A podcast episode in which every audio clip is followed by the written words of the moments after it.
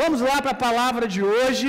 Quantos estão animados para ouvir a palavra de Deus hoje? Aleluia! Glória a Deus. Glória a Deus. Eu também estou muito animado para compartilhar essa palavra com vocês. O tema de hoje é o poder por trás da tristeza. Diga comigo, o poder por trás da tristeza. E quando eu falo assim,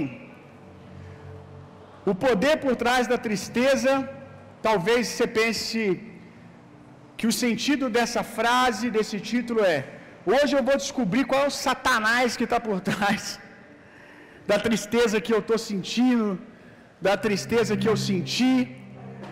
Mas não é nesse sentido que eu vou ministrar hoje. O poder por trás da tristeza é sobre um poder que Deus libera numa estação da nossa vida de tristeza. Poder que Deus libera quando nós estamos tristes. Culturalmente nós aprendemos a demonizar a tristeza. A gente tem um sentimento de muita simpatia pela alegria, mas pela tristeza não. Quando eu digo que nós aprendemos a demonizar, é que qualquer coisa que gere um desconforto de tristeza é algo ruim, é algo do diabo, é algo desse mundo caído. E não é isso que a palavra de Deus nos mostra. É fato que existem tristezas que são promovidas, que têm a sua raiz em ações do diabo, em ações desse mundo caído. Mas eu quero falar para você hoje pelo menos três tipos, a mais, mas pelo menos três tipos de tristeza na Bíblia que são extremamente saudáveis e que você vai passar por elas em algum momento. Alguém disse, está repreendido. Mas vai. E que bom que vai. Que bom que vai. Que bom que você vai passar por isso, porque esses três tipos de tristeza liberam também três tipos de poder, de crescimento para a sua vida espiritual, para a sua vida emocional, talvez até para a sua vida física. Eu tenho dito que já tem um ano e meio, talvez dois, que eu já estou dizendo isso, que a, a, a, melhor característica hoje, talvez a característica mais almejada pelo mercado de trabalho na hora de contratar alguém, seja alguém emocionalmente saudável, emo, emocionalmente inteligente, aquilo que nós chamamos de inteligência emocional. Gente que sabe lidar com as adversidades da vida, gente que sabe resolver problema, gente que sabe se relacionar com o outro, que lida bem com as debilidades do outro, com os ataques do outro. Inteligência emocional é com certeza a melhor coisa para se ter no currículo de alguém hoje. Por quê? Porque o mundo está num colapso, emocionalmente falando. O mercado de trabalho hoje, ele até encontra pessoas extremamente capacitadas. Até encontra. Mas esse mesmo rapaz, eu vou aqui, um rapaz, uma moça extremamente capacitado, assim, com um currículo invejável, é doutorado, é curso disso, é curso daquilo, e fala inglês, e fala italiano, e fala chinês. No primeiro momento ele encanta o, o, empresário ali, ou a empresa, é o que a gente está procurando. Então é extremamente talentoso, mas quando você coloca ele para trabalhar, você percebe que nada daquilo sustenta, porque na, na proporção que ele é extremamente talentoso, ele é doente emocionalmente e ele não consegue desenvolver essas coisas no ambiente de trabalho. Ele não consegue se relacionar com as pessoas. E aí, hoje, muitas empresas às vezes preferem um funcionário que esteja com um currículo às vezes um pouco menor de qualificação, não estou dizendo que não tenha nada, mas um currículo menor de qualificação, mas que seja inteligente emocionalmente. Por quê? Porque o resto você desenvolve. O resto, o ambiente de trabalho, o discipulado ali com os outros da empresa, vai desenvolver. Tem empresários aqui, gente que tem empresa aqui? Levanta a mão. Vocês concordam comigo? Porque aí aprende lá no ambiente de trabalho e a parte técnica se desenvolve. Mas e a parte emocional? Ela se desenvolve? Se desenvolve, mas qual, qual, qual patrão, qual, qual empresa tem tempo para isso? Para parar e desenvolver o emocional. E a gente sabe, porque a gente está andando com Jesus já tem um tempo, né? E Jesus vem tendo trabalho. Jesus vem tendo trabalho. Nós sabemos que alguém já velho, sei lá, 20 anos, 30 anos, pode ser reeducado. É mais do que isso, né? Porque o evangelho ele nos faz nascer de novo. E aí que está o poder. Quando a gente nasce de novo, quando a gente nasce de novo, aí nos é proposto renovação de mente depois, esse reset. Aí sim, né, nós podemos, assim como quando era, éramos crianças e deveríamos ter sido educados da maneira correta, deveríamos ser preparados para a vida real, não um mundo fantástico de Bob, não o paraíso perdido do Peter Pan. A doença hoje é a doença do Peter Pan. Conhece a história do Peter Pan? Do menino grande que não queria crescer, que não queria amadurecer, que não queria ser adulto. É, a história é muito bonitinha, gente. Assim, quando você assiste no cinema é maneiro, é bacana. Mas quando você vai para a vida real, você lidar com Peter Pan é muito difícil. Precisa assim de um nível de fruto do espírito exercitado hard. Porque é muito difícil lidar com alguém que você olha e tem uma barba no rosto. Ela já tem 20 anos, ele 20 anos, mas se comporta emocionalmente como uma criança de 9, um adolescente, quando, assim, na melhor das opções, um adolescente de 15 anos. Não é à toa que recentemente houve uma mudança para que a adolescência, a adolescência chegasse até 25 anos. E eu não acho que a culpa seja dessa, dessa ideia, entendeu? A ideia aí de passar para 25 anos só está reconhecendo o que realmente está acontecendo. Jovens de 25 anos que emocionalmente são crianças, são adolescentes, aí o ambiente de trabalho não suporta isso. Aí lugares que deveriam ser lugares de treinamento para que as pessoas saltassem para a plenitude da maturidade se torna um berçário.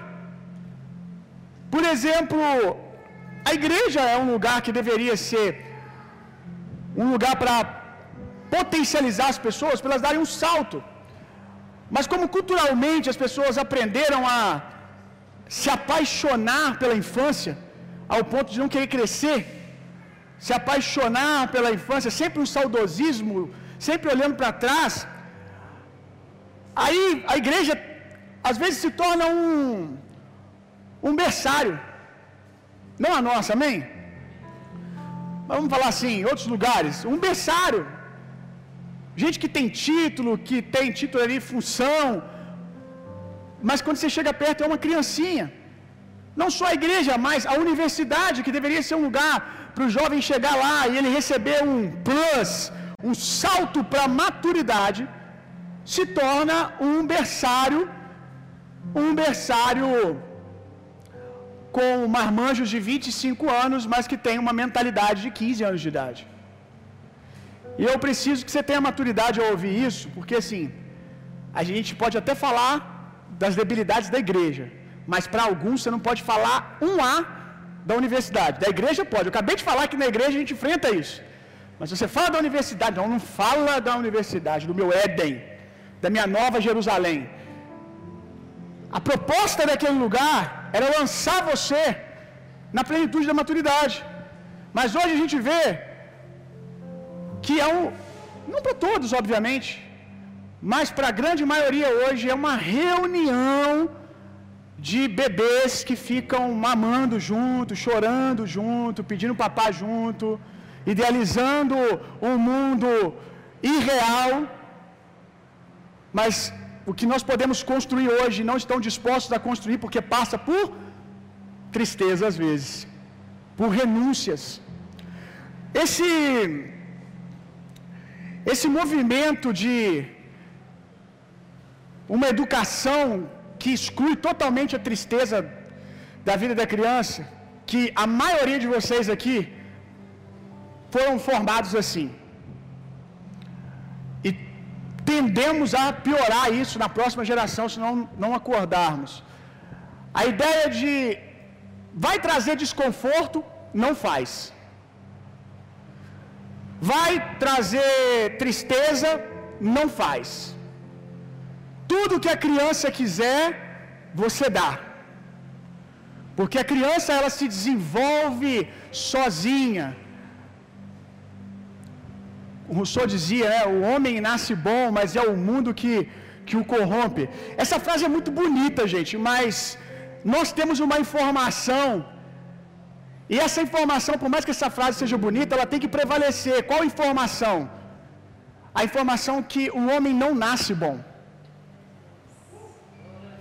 Aí são, a, são os momentos que você precisa escolher entre o evangelho ou a boa filosofia humana. Você precisa escolher se você vai ficar com que um bom pensador, eu não estou aqui diminuindo a representação dele, certamente que agregou em algum ponto, mas nesse sentido dessa frase nós precisamos ficar com o Evangelho. O homem não nasce bom. O homem, a mulher, ele nasce com uma natureza de pecado que precisa ser curada por Cristo, meu irmão. E até que Cristo cure, a gente vai ver o modelo da velha aliança. Sem Cristo, qual é o modelo de preservação do homem? Um conjunto de regras de disciplina. Quantos estão entendendo o que eu estou dizendo? Jacques Rousseau é um dos pais da filosofia da educação lúdica, da ideia de que a escola é um lugar de opressão. E de fato, talvez no seu tempo, a escola tivesse excessivamente essa característica. Talvez a sua mensagem tivesse algum sentido, fosse algum analgésico, que remédio não é, porque remédio é Cristo, algum analgésico para aquele tempo. Só que toda vez que a sociedade, preste atenção nisso, Jesus me falou isso. Toda vez que a sociedade, para tentar resolver uma crise, ela ataca um valor do Evangelho, na hora, como eu disse, um analgésico pode resolver, mas é uma questão de tempo para a gente experimentar um dano ainda maior. Não é inteligente no afano de tentar resolver algo, nós abrimos mãos de valores da palavra de Deus. Como, por exemplo, o valor de que a tristeza não é algo diabólico, o desconforto não é algo diabólico. Obviamente, eu não estou dizendo que concordo que a escola tem que ser um ambiente para o aluno ser oprimido. Até ensinei há um tempo atrás aqui que a, a, as nossas escolas elas são fábricas de produção em série, né? Onde treina todo mundo para ser igual, formata todo mundo. Não, não, não dá espaço para a criatividade individual de cada um vir para fora, para cada um desenvolver aquilo que tem mais a ver com o seu propósito. Por isso temos que encontrar um lugar de equilíbrio. Porém, não dá para nós abrirmos mão da experiência que temos, aqueles que são pais sabem mais ainda, de que nem tudo que você vai ensinar para o seu filho pode ser lúdico. Nem tudo lúdico funciona. Algumas coisas é ali o feijão com arroz. Tem que sentar e tem que repetir. Fazer, fazer, fazer. Mas a criança não quer ficar na cadeira. A criança ela não quer ficar parada de jeito nenhum. A criança não quer aprender tabuada. Você vai sentar, você vai decorar e você vai conseguir. E você vai estar junto nesse processo de educação, dizendo: você é capaz de aprender. Estou aqui contigo. Tem uma frase de Rousseau que eu acho que a gente carrega isso muito culturalmente. Não devemos obrigar uma criança a ficar quando ela quer sair. Tudo isso é muito bonito, tá, gente? Mas eu quero só que, que os voluntários pensem se os pais aplicassem isso nesse culto aqui. É tudo muito bonito, tudo muito romântico, mas não é a vida real, irmãos. Não devemos, vou dizer de novo, não devemos obrigar uma criança a ficar quando ela quer sair. Ou a sair quando quer ficar. Imagina só, seu filho vira e fala assim: Não, agora eu vou brincar de carrinho aqui dentro da igreja. Eu vou, sei lá, correr de um lado para o outro. Claro que há os menorzinhos que têm a, a, a, as suas limitações para isso. Mas vamos lá, uma criança de 5 anos. Rousseau acreditava que a amamentação tinha que ir até 5 anos de idade. É, aí você está aqui e o seu filho de 5 anos ele quer levantar. Vai levantar agora, quer levantar. Eu não quero aprender tabuada, hoje, hoje eu quero ver desenho. E a gente sabe que criança tem suas vontades, sim ou não? Você tem. Qual é a diferença? Você tem vontades que te tiram do foco que você precisa dizer não. E a criança ela tem as suas vontades.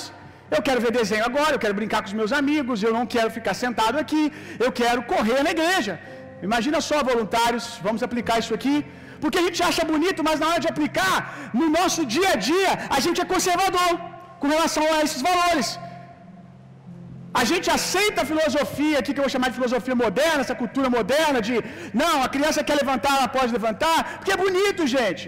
Ninguém quer o desconforto de encontro politicamente correto, porque traz dano, traz discussões, você é questionado.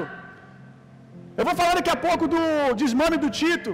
Então eu sempre tento trazer para vocês aqui a palavra de Deus à luz também daquilo que eu tenho experimentado.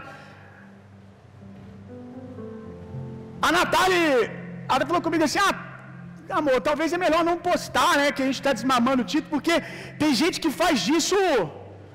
Internet hoje é terra de ninguém, né? Todo mundo tem opinião para dar, todo mundo acha que pode falar o que quiser.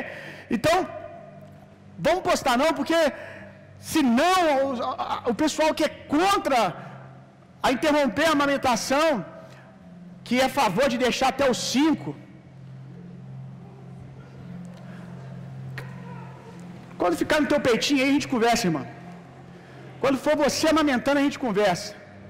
Quando você que é a favor disso, quando você que é a favor disso, se deparar com a sua esposa exausta, se você falar comigo que durante cinco anos de amamentação não teve um dia, e eu estou falando de cinco, né? Eu vou falar assim, só de dois, só de um ano e meio de amamentação que você não teve misericórdia da sua esposa, e falou assim, eu queria ter um peito para salvar ela. Deus perdoe, mas é quase isso. Eu queria ter um peito para salvar essa mulher, gente. Porque, pelo amor de Deus, a mãe não tem liberdade, gente. A mãe não tem liberdade. E é uma oferta que ela dá ao filho. Isso é lindo, isso é maravilhoso, isso tem o seu lugar. Mas a gente precisa achar os lugares de transição, a gente precisa achar os lugares de, de virada da vida, gente. Está entendendo isso? Aí, a Natália, se você perguntar para ela no período de, de, de amamentação, os primeiros anos com o Tito, o que, que é mais difícil? É você não ter o direito, a liberdade de fazer coisas simples. Como, por exemplo, decidir a hora que você vai no banheiro. As mulheres aí hoje estão, nossa, eu amo esse pastor. Podem me dar uma oferta no final, hein? Vamos lá, mulherada. Vamos semear aí, hein? Que aí eu continuo na semana que vem. Na semana que vem, dependendo do nível da oferta, eu chego junto aqui dando nos homens, beleza? Só chegar uma oferta forte no final aí. Aleluia. A mãe ela não tem liberdade de, ai pastor, que exagero. Espera aí, irmã, vai chegar, você vai me falar. Ah, eu quero ir no banheiro agora, mas a criança quer mamar. A Bíblia até usa para falar, desejarmos a palavra de Deus como a criança deseja o leite materno. Por quê? Porque quando uma criança deseja o leite materno, ela deseja, meu amigo. Ela deseja, mas deseja mesmo. E ela vai gritar, meu irmão. Ela vai gritar, ela vai espernear. Você pode tirar a criança, deixar ela chorando na cama ali e ir? Pode. Mas quantas vezes você vai conseguir fazer isso? E aí você às vezes quer dormir uma noite inteira, não é toda criança, às vezes a criança acorda para mamar. Às vezes você quer ler um livro e de repente a criança quer mamar. Ou simplesmente você quer dormir sem um peso no, no seu seio, no seu, no seu tronco aqui, para ficar tranquilo. Você não pode.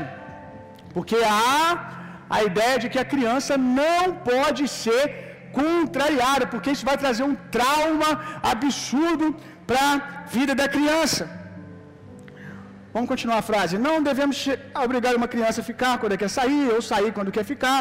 Quando a vontade das crianças não está uh, mimada por nossa culpa, elas nada querem inutilmente. Elas devem pular, correr, gritar quando têm vontade.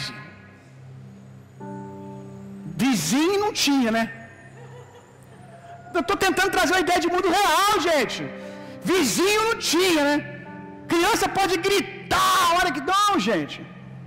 Tudo que a criança quer naturalmente, sem interrupção do homem, é bom. Não é, gente. Vamos lá, irmãos. Não é. Tudo que ela quer de ruim foi porque o homem se envolveu no processo de educação. Porque o, o pai, a mãe, o professor se envolveu no processo. Então a culpa é do outro. Ela nunca tem culpa, gente. Tudo está certo. Tudo está certo. E aí, eu li uma. A Natália Leu me passou uma frase de alguém aí que é a favor da criança mamar até ela não querer mais. Não é que ela. Ah, esse gosto aqui não é bom. Que é a favor da criança. Para deixar a criança parar de mamar por obra divina do Espírito Santo. Acordar de manhã, com quatro anos andando pela casa, não quero leite mais. Agora eu sou homem. O Espírito Santo veio sobre mim. Aleluia. Filho amado que eu tenho prazer, agora eu não preciso mais. Fica esperando isso, essa ideia. Disse a seguinte frase: Fique tranquilo, de uma maneira até irônica, para aqueles que pensam como eu. Fique tranquilo, porque o seu filho não vai chegar na faculdade mamando no peito. Não brinca. Uau! Seu filho não vai chegar. Então as pessoas querem diminuir uma discussão extremamente importante, sabe, com umas frasezinhas tola. É isso que a gente está falando, essa é a nossa preocupação. É muito mais do que isso, não é estar no peito a vida toda. É não dar o seu filho a experiência de viver a vida real, que contém frustrações, que contém desmames, rupturas, que são ótimas, que são saudáveis. Vocês estão entendendo o que eu estou dizendo, gente? É tirar isso do seu filho. Eu vou ler aqui um texto daqui a pouco. E talvez você fale, eu não tenho filho, por que você está falando tudo isso, pastor? Meu Deus, você não está entendendo que eu estou falando de você até agora, não tem o que eu posso fazer mais. É fato que o filho não vai chegar na universidade lá agarrado no peito da mãe. Ninguém imagina essa ideia. Eu não estou dizendo que se deixar a criança, ela vai até os 15, embora a gente já viu uns com 12. E se você gosta, seu filho tem 10, seu filho tem 12, eu respeito plenamente, mas eu quero que você entenda o contexto espiritual que eu estou trazendo aqui. Se você não quer praticar a educação dos seus filhos, aquilo que eu estou dizendo, você é totalmente livre para isso. Aqui não é minha intenção, até porque o papel de educar os seus filhos é seu, não é meu. Eu estou trazendo aqui para você coisas naturais que estão desenhando para nós valores espirituais. É isso se todo mundo eu quero que pegue. Se você quer o seu filho no peito até 10 anos, a 8, 6, 7, mas pega o que eu estou falando aqui, espiritualmente falando sobre você. Ninguém está falando que o filho vai chegar lá na faculdade no peito, de fato não chega. Ele não chega no peito, mas chega um bebê chorão. Ah, isso chega. Chega sem peito, mas leva a mamadeira, pelo menos. E eu não estou aqui demonizando a universidade. Serve a universidade, serve o ambiente de trabalho. Chega na vida adulta, meu irmão. Chega na vida adulta um bebê chorão, que toda vez que ele ouve um não, o mundo acabou. Toda vez que alguém chama atenção, eu não engulo sapo de ninguém. Não tem resiliência, são de cristais. Não podem ser confrontados, inclusive os professores passam perrengue, porque não pode confrontar.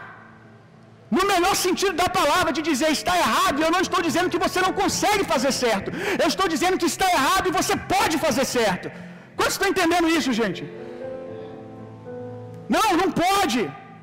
Hoje em dia, fruto dessa movimentação aqui, que eu desenhei para você lá atrás, com o Sol e outros, a gente hoje não pode virar para uma criança e dizer que a letra dela não está bacana.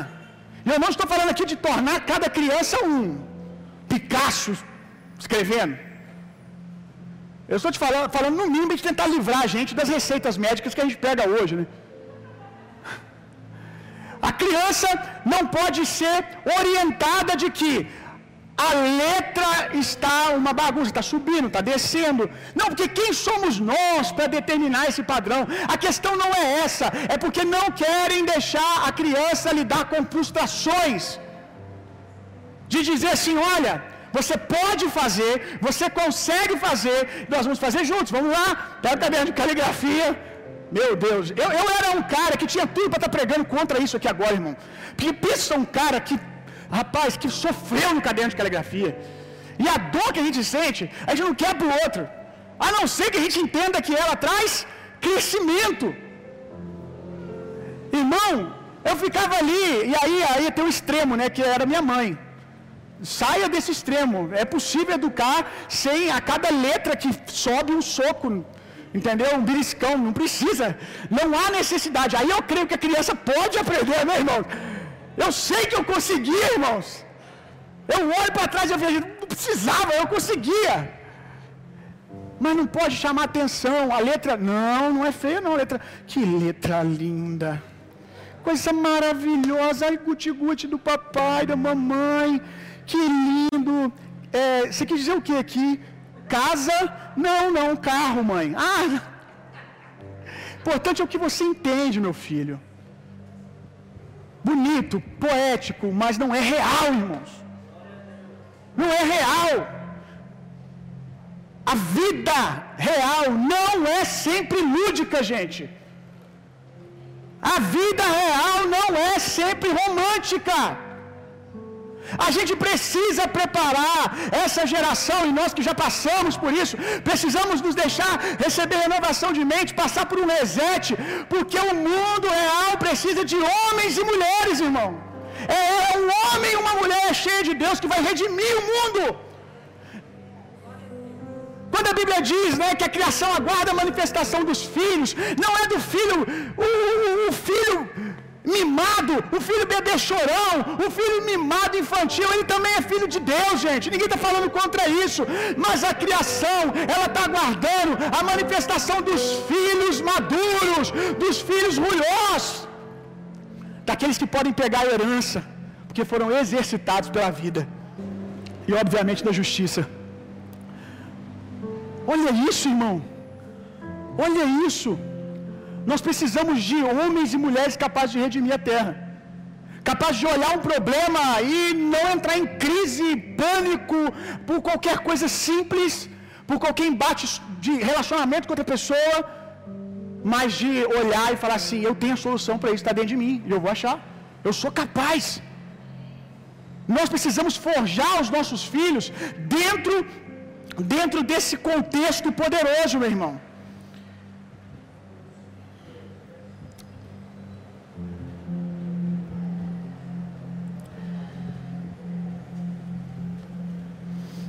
Essa ideia dessa educação que eu estou falando para vocês dessa educação, ela não é hoje mais benquista por muitos, por dois motivos. Primeiro, porque a criança gosta só do lúdico o tempo todo. Eu não sou idiota. Precisa ser criança para isso, não. Também? Quem não quer? Hein, irmãos? O lúdico é bom? É, todo mundo quer. Toda hora, todo mundo quer. Agora, a culpa é só da criança? Não. Porque nós também gostamos dessa ideia. Porque educar dá trabalho, gente. Aí a gente gosta, não é. Vai aprender por osmose, deixa lá. Só que assim, você não educa, mas alguém vai educar. Porque você vai perceber que a criança ela pede por educação, ela pede por valores, ela pede por não. A criança ela pede, ela esperneia. Sabe por que, que eu sei que pede? Porque vocês, num todo assim, a massa, não educam seus filhos e depois eles chegam adolescentes na igreja pedindo pelo amor de Deus me dizer um não para eles, porque você não teve coragem de dizer. Aí eles se apaixonam sim pela figura do pastor, é o meu pai espiritual. E deixa eu contar uma coisa para você: eu não sou o pai do lúdico. E mesmo assim, os seus filhos, jovens, adolescentes se apaixonam por mim. E não, é o meu pai espiritual. Se deixar, até exclui a paternidade natural. Porque por mais que a criança chore, sinta desconforto ao receber um não, é tudo que ela precisa, irmão. E ela clama, o espírito dela, o ser dela clama por limites. Deixa correr para lá. Não, ela não, no fundo, ela não quer isso. Ela precisa ser apontada para o alvo, ela precisa ser treinada. Tudo que Deus faz, Deus faz com um propósito, irmão. Deus tem um objetivo para cada um deles. E nós precisamos ajudá-los a chegar nesse lugar. Aleluia! Nós pais precisamos parar de correr do nosso propósito. Porque se você não educa, vai ficar para tia da igreja. Que bom que fosse só para a tia da igreja. Ou talvez para a tia do colégio, mas que fosse uma tia cheia de valores, um tio cheio de valores. Mas às vezes cai na mão do abusador. Vamos lá. Eu provavelmente vou ter que transformar essa, essa mensagem em uma série. Meu Deus, eu estou na introdução ainda. Essa semana a gente fez a retirada do mamado, Tito. Irmão, pensa num avivamento. E não foi a primeira vez que a gente tentou. A gente tentou algumas vezes, e às vezes que nós paramos é porque a gente via chorando, duas, das, das duas opções ali. A gente via chorando e vamos acolher. Como se isso, acolher no peito, fosse a única expressão de amor que nós podemos dar. Eu não vou ler o texto, que é muito grande, de uma psicóloga infantil, estudiosa, e ela diz exatamente isso. É necessário interromper a ideia que a criança tem de que o ponto de conexão entre ela e a mãe é o peito. Porque se o ponto de conexão é o peito, ela não desenvolve as áreas que ela precisa para se comunicar na vida real, na vida adulta, na vida jovem, que é a fala, que é o tato. Então a criança fica ali, ela acha que a mãe existe por causa dela. Quando você rompe, no momento certo, obviamente, saudável, você rompe isso, a criança começa a falar. Ela quer dormir, ela quer as coisas, ela pede. Ela entende que ela pode. Rapaz, tem dois dias que o Tito descobriu que ele podia dormir sem estar no peito da mãe dele. O primeiro dia ele andava cambaleando na casa, irmão. Que cena. Cambaleando na casa, pedindo mamar. Aí a Natália despistava ele, ele esquecia, que o mamar já não é mais algo para nutrir ele. É emocional. Ele quer dormir, ele liga o dormir com o peito. Quando eu pegar no peito, eu vou dormir. Aí, se não tem peito, como que dorme? A chave de virada é o peito. Aí ele ficava andando, gente. Ele vendo televisão, do nada a gente olhava para ele e assim, ó. Aí chegou no final do dia. A Natália foi fazer uma massagem dele que ela sempre faz. Aí deitou ele, começou a fazer a massagem. Deu menos de um minuto, ela olhou e tinha apagado. Dormiu. Agora ele aprendeu, ele está dormindo sem o peito. Mas ele achava que o único jeito era esse, que o único jeito de contato com a mãe é esse. A gente precisa mostrar que existe algo poderoso que se chama fala. Nós podemos mostrar afeto pelo nosso filho através da fala. Nós precisamos também desenvolver isso. Como pai, como mãe, como mãe você precisa demonstrar afeto pelo seu filho não só no peito. Tem a estação disso, mas tem a estação que o seu filho vai cair, vai machucar o joelhinho e você não vai correr com ele para o peito. Você vai sentar, vai abraçar, vai acolher, vai falar, vai orar junto, vai chorar junto. Percebe o quanto de afeto há quando a gente não corre para o fácil. Pum. Percebe? Quanto de experiências saudáveis é? Agora está ótimo para ele, ele pode ficar brincando mais, ele pode ter a liberdade dele, a mãe dele também, mas agora não mais, mas houve um desconforto. Ele chorou, algumas vezes foi porque ele estava chorando e a gente ficou com pena. E pena não é um sentimento que Deus tem por nós, Deus nos ama. Pena não muda ninguém, amor transforma. E aí, a gente, não, vamos lá, vamos dar o peito. E foi prolongando, foi prolongando, foi prolongando. Outras vezes era porque a gente não estava aguentando, a gente queria dormir. A gente queria dormir. Ah, Natália, só hoje aí, dá, dá esse peito aí. Dá esse peito aí, cabeça está explodindo. E o choro de uma criança é ensurdecedor, meu irmão. Dá o peito. E assim poderia ir, e a gente vira cultura. Isso é um princípio que é estabelecido, e a gente começa a fazer assim, na educação, na vida, e a gente chega onde a gente chegou hoje. Eu quero falar hoje de três tipos de sofrimentos saudáveis e poderosos para o seu crescimento. Anota aí os três. Tristeza para compaixão, tristeza para arrependimento e tristeza para a glória. Abra sua Bíblia comigo antes de nós entrarmos nesses três pontos. Eu quero apenas ler com você Hebreus capítulo 5, verso 8. Embora sendo filho, aprendeu a obediência pelas coisas que sofreu. Está falando de Jesus. Embora sendo filho, aprendeu. Agora, se você está notando, você pode riscar essa palavra aprendeu, porque no original do grego a palavra é aumentou em conhecimento. Porque aprendeu já nó na nossa cabeça, porque ele não pecou. Como se ele tivesse que passar por coisas para aprender a fazer o certo. E Jesus não pecou. Amém? Então, a palavra no original do grego, se você pegar um dicionário grego, clicar aqui, você vai ver que é aumentou em conhecimento.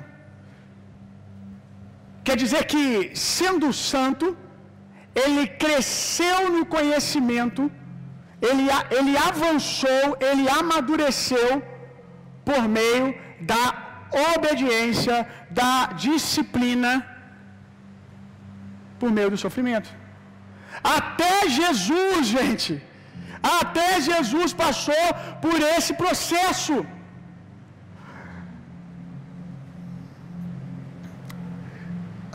Essa semana a Natália postou uma frase, eu não consegui pegar o nome da autora, acho que era uma mulher, não sei, mulher, um homem, que diz assim: Deus não te livrará de nada que lhe torne mais parecido com Jesus. Achei isso incrível.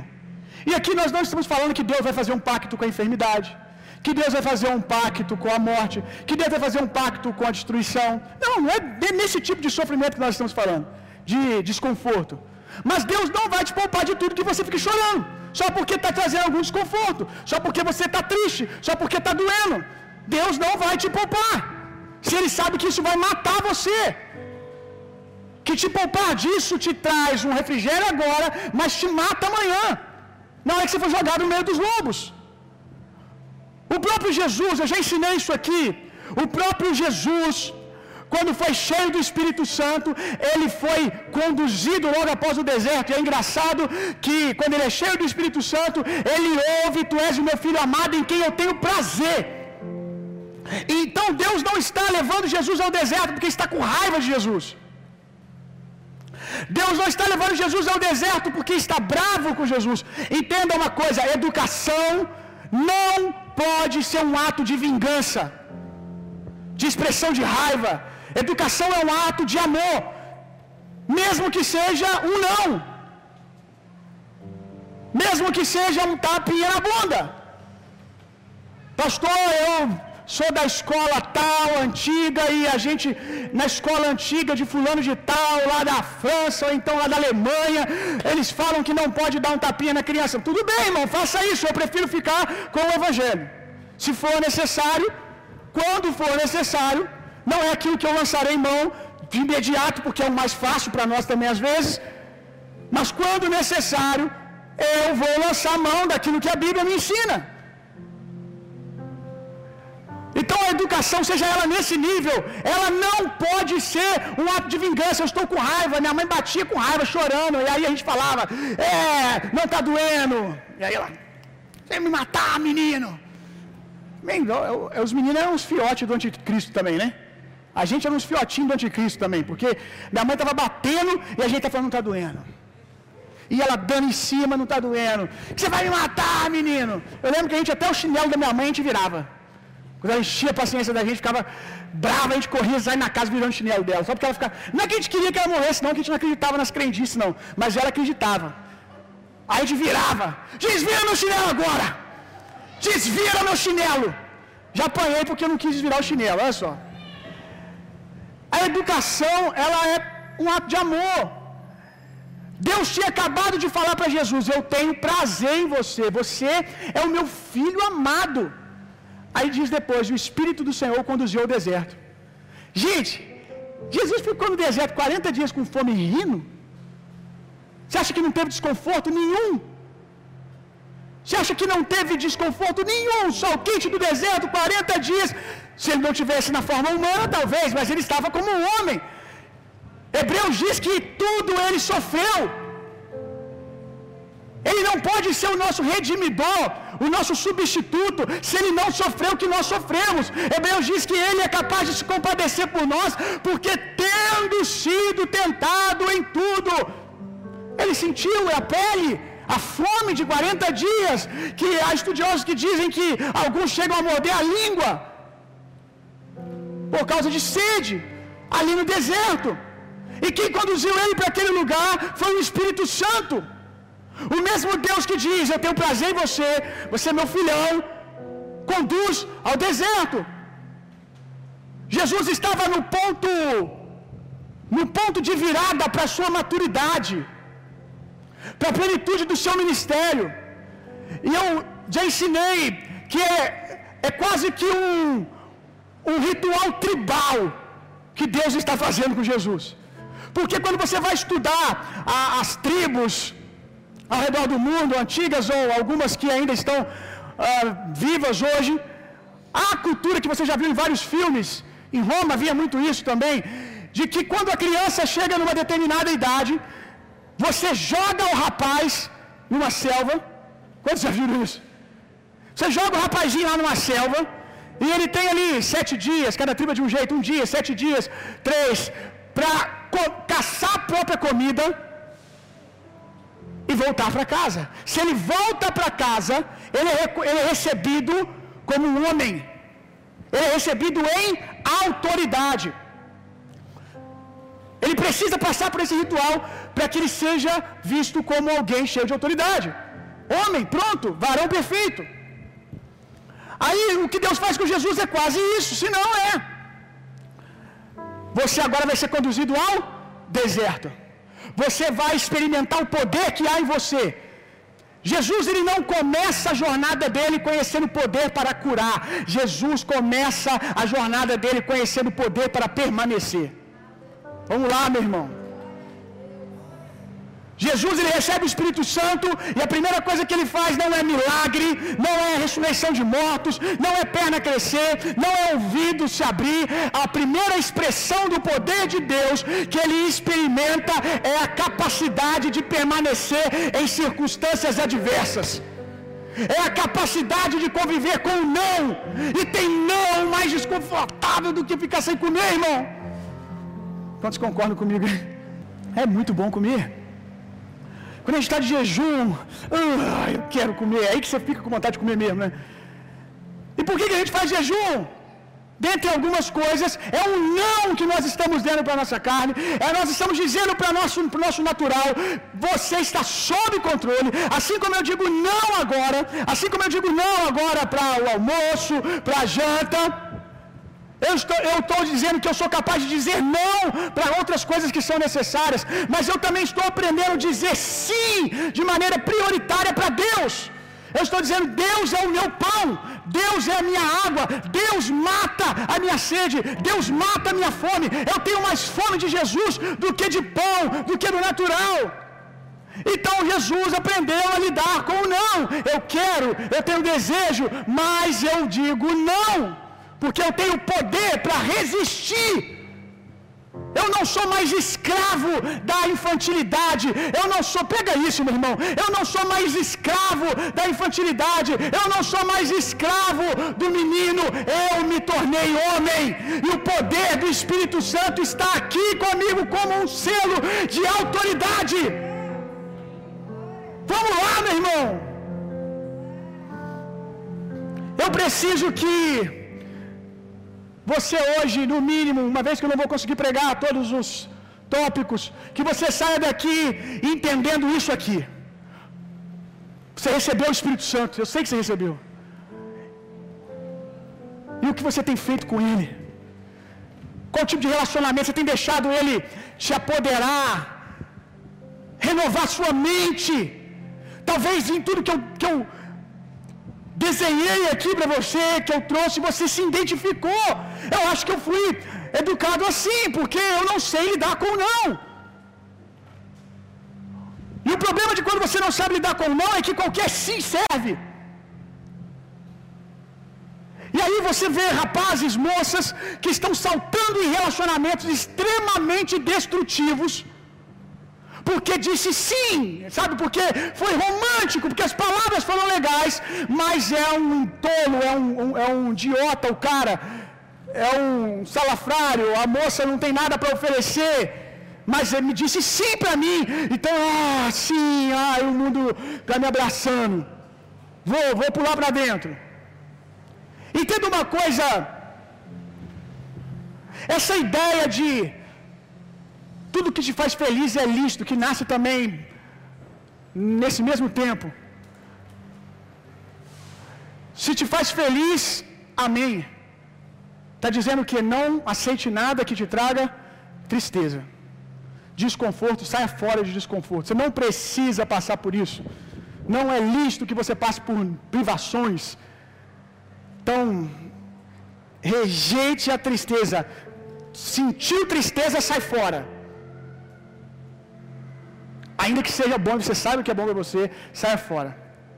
Aí a gente tem hoje uma galera que cresceu a vida inteira fugindo da tristeza, dos desconfortos, passou a formação da vida fugindo da tristeza e hoje está em profunda depressão. Funciona? Nós temos uma geração hoje em profunda depressão.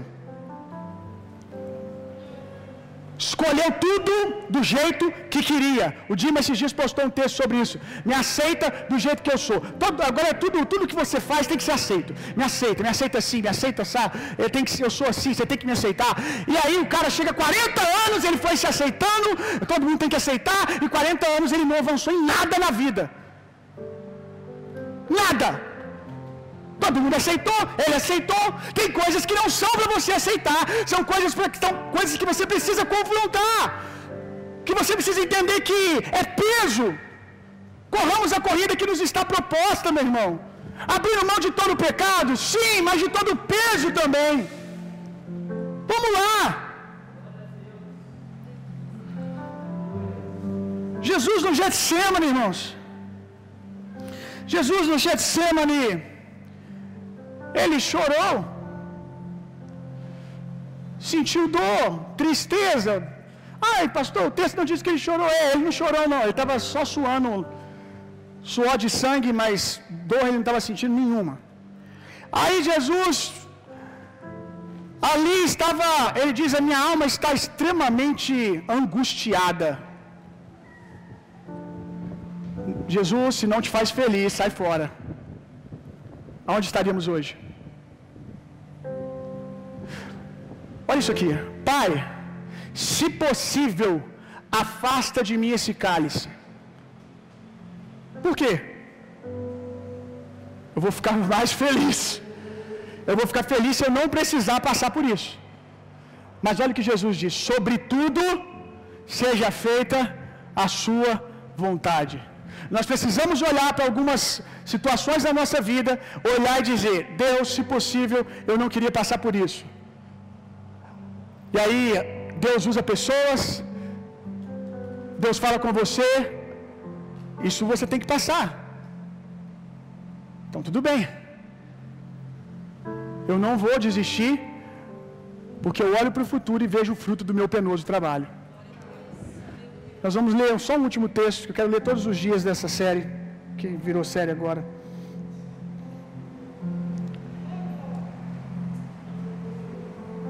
Isaías 53, 11, olha isso aqui. Logo depois do sofrimento, logo depois do sofrimento, ele contemplará, Isaías falando dele, depois do sofrimento, ele contemplará o resultado da sua obra, o empenho de sua alma, e ficará satisfeito.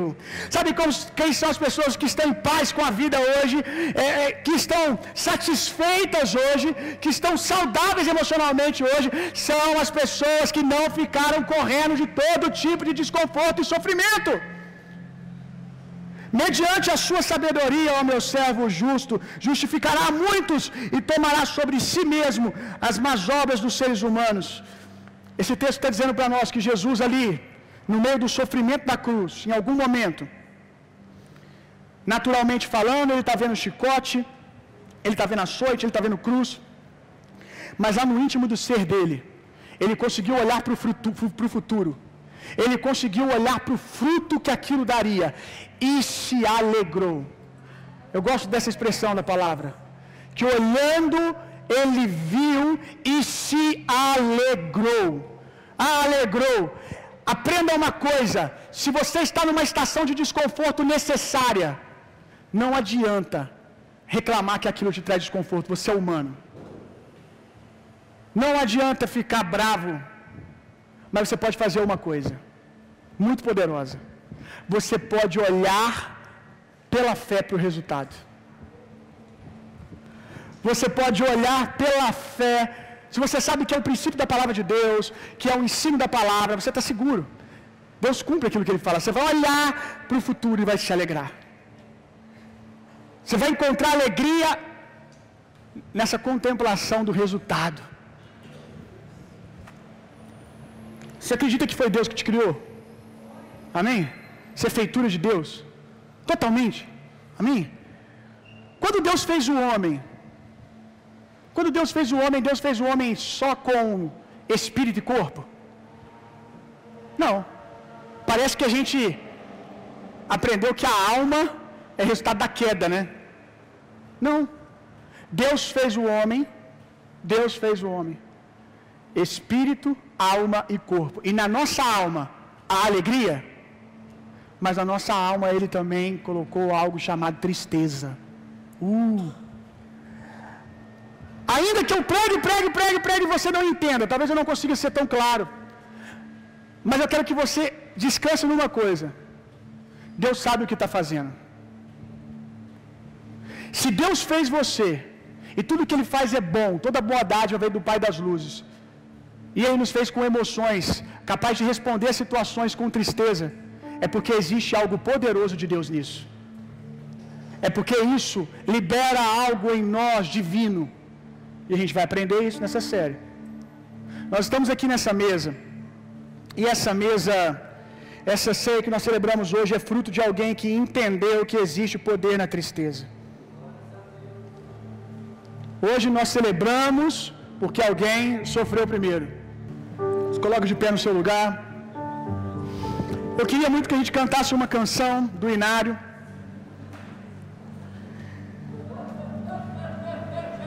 Que eu amo muito. Eu até tentei entrar com ela no meu casamento, mas não deu certo, deu um problema no som na época. Mas quando eu casar de novo com a Natália, eu vou fazer. É... A canção ela é conhecida aqui no Brasil como Sou Feliz. Mas eu quero, antes de vocês ouvirem a nossa versão aqui no Brasil, eu queria ler para você a versão original. A versão original. E essa canção ela foi escrita por um homem que tinha acabado de perder suas três filhas em um naufrágio. Só sobreviveu a mulher dele. Perdeu as três filhas no naufrágio. E a história conta que depois, pegando aquela mesma rota no mar, anos depois e passando por ali, aonde as filhas dele morreu, ele liderou essa canção. Ele cantou esse cântico. Mais uma vez aqui, eu não estou ensinando que Deus faz um pacto com esse tipo de sofrimento de trazer morte. Eu não estou aqui dizendo que Deus vai colocar enfermidade para você aprender alguma coisa. Eu acho que você já entendeu que eu não estou falando desse tipo de sofrimento. Mas, em algo tão traumático, e se tem uma coisa que buga a minha mente, é quando eu vejo alguém que teve perdas como essa desse, desse rapaz e consegue achar consolo, gente. Eu acho isso uma loucura. Porque é algo que essa pessoa, quando ela imaginava passar por isso, nos piores pensamentos, pensava um dia eu posso passar por coisas assim, ela dizia o quê? O que nós dizemos, eu não resisto. Eu não aguento um negócio desse. E quando a gente olha, a gente fala, a gente não aguenta. Mas existe esse poder do Espírito Santo liberado, meu irmão. Isso mexe comigo, esse tipo de fé. Esse tipo de fé inabalável. Ele cantou, ali, olhando o lugar que as suas filhas morreram. Quando a paz, como um rio, atravessa o meu caminho. Quando tristezas, como ondas do mar, me inundam. Seja o que for a minha porção, Tu me ensinas que tudo estás, estás bem com a minha alma. Tudo está bem, tudo está bem com a minha alma. Olhando para aquilo, imagina, está tudo bem. Oh, alma, está tudo bem. Ainda que Satanás me ataque, se provações me vêm, que eu deixe esta segurança controlar-me. Cristo já considerou a minha tristeza e situação, e derramou o seu próprio sangue pela minha alma. Para mim, portanto, viver é Cristo daqui para frente. Se o Jordão acima de mim rolar, nenhuma dor intensa provarei, pois na morte da vida tu hás de sussurrar paz para a minha alma. Senhor, é por tua vinda que nós esperamos. O céu e não o túmulo é o nosso alvo. Ó trombeta do anjo, ó voz do Senhor, esperança e descanso abençoados da minha alma. Aleluia. Diga comigo, ó minha alma, está tudo bem. O meu redentor, o meu Deus, vive ainda que eu não entenda, ainda que eu não veja saída, o meu Deus está comigo, e isso para mim basta, é suficiente. Todos juntos digam: a tua graça me basta. Vamos mais uma vez: a tua graça me basta. O seu poder se aperfeiçoa na minha fraqueza. Quando eu estou fraco, quando eu me sinto fraco, eu estou forte, porque o Senhor me apodera. Aleluia! Glória a Deus, glória a Deus, glória a Deus. Aleluia! Vamos cantar.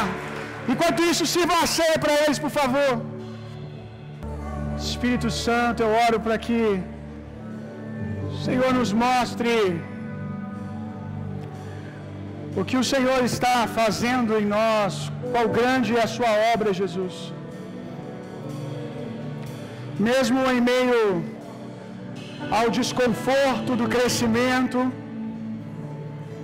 à pressão do crescimento, que possamos ver o que o Senhor está fazendo e nos alegrar. Em nome de Jesus, Senhor. Aleluia.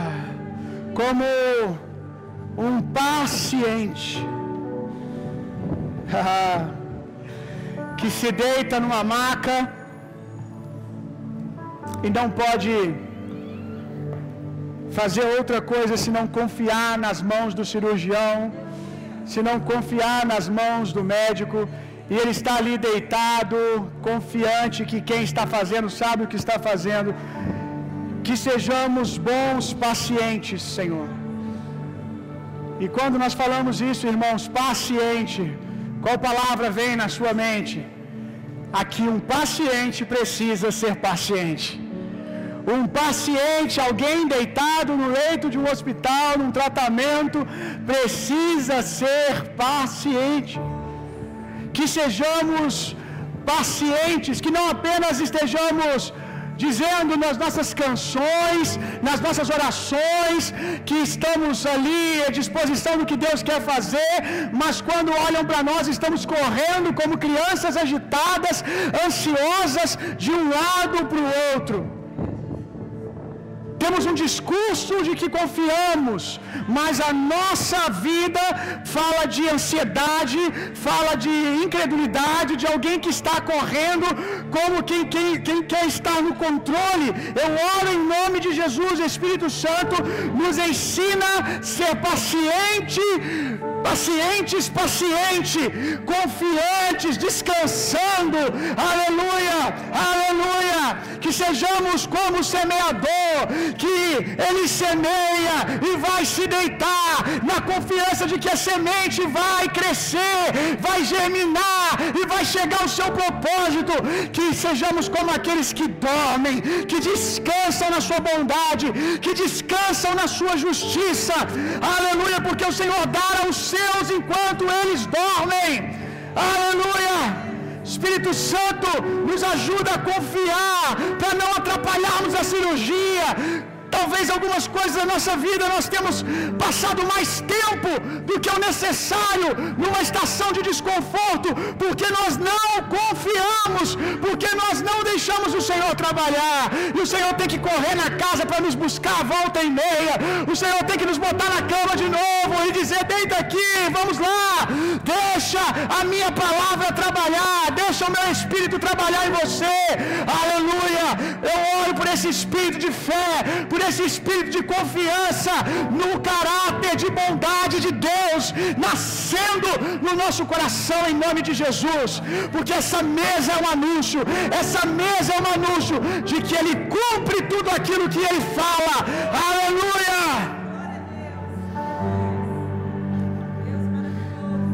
Na noite que ele foi traído, ele tomou o pão, ergueu e deu graças e disse: Este é o meu corpo que é partido por vocês.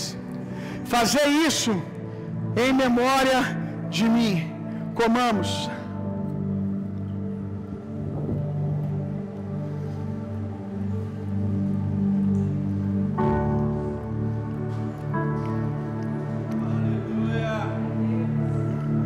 De semelhante modo, ele tomou o cálice, ergueu e disse: Este é o meu sangue. Esse é o meu sangue, o sangue de uma nova aliança.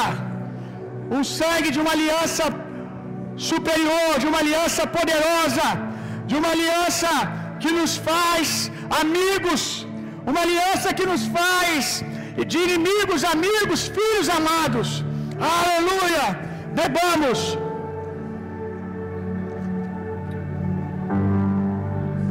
Aleluia. Essa pode ter sido a nossa última ceia aqui. Maranata, ora vem, Senhor Jesus, novos céus e nova terra. Tua igreja clama: Vem, Senhor, vem, Senhor, vem, Senhor. Jesus. Aleluia. Glória a Deus. Faça assim com as suas mãos. Que o amor de Deus, que a graça de Jesus Cristo, que o consolo, o poder e a personalidade do Espírito Santo sejam em vocês e através de vocês, hoje e sempre. Vão e tenham uma semana sendo profundamente e intensamente amados por Deus. Vão, transformem o mundo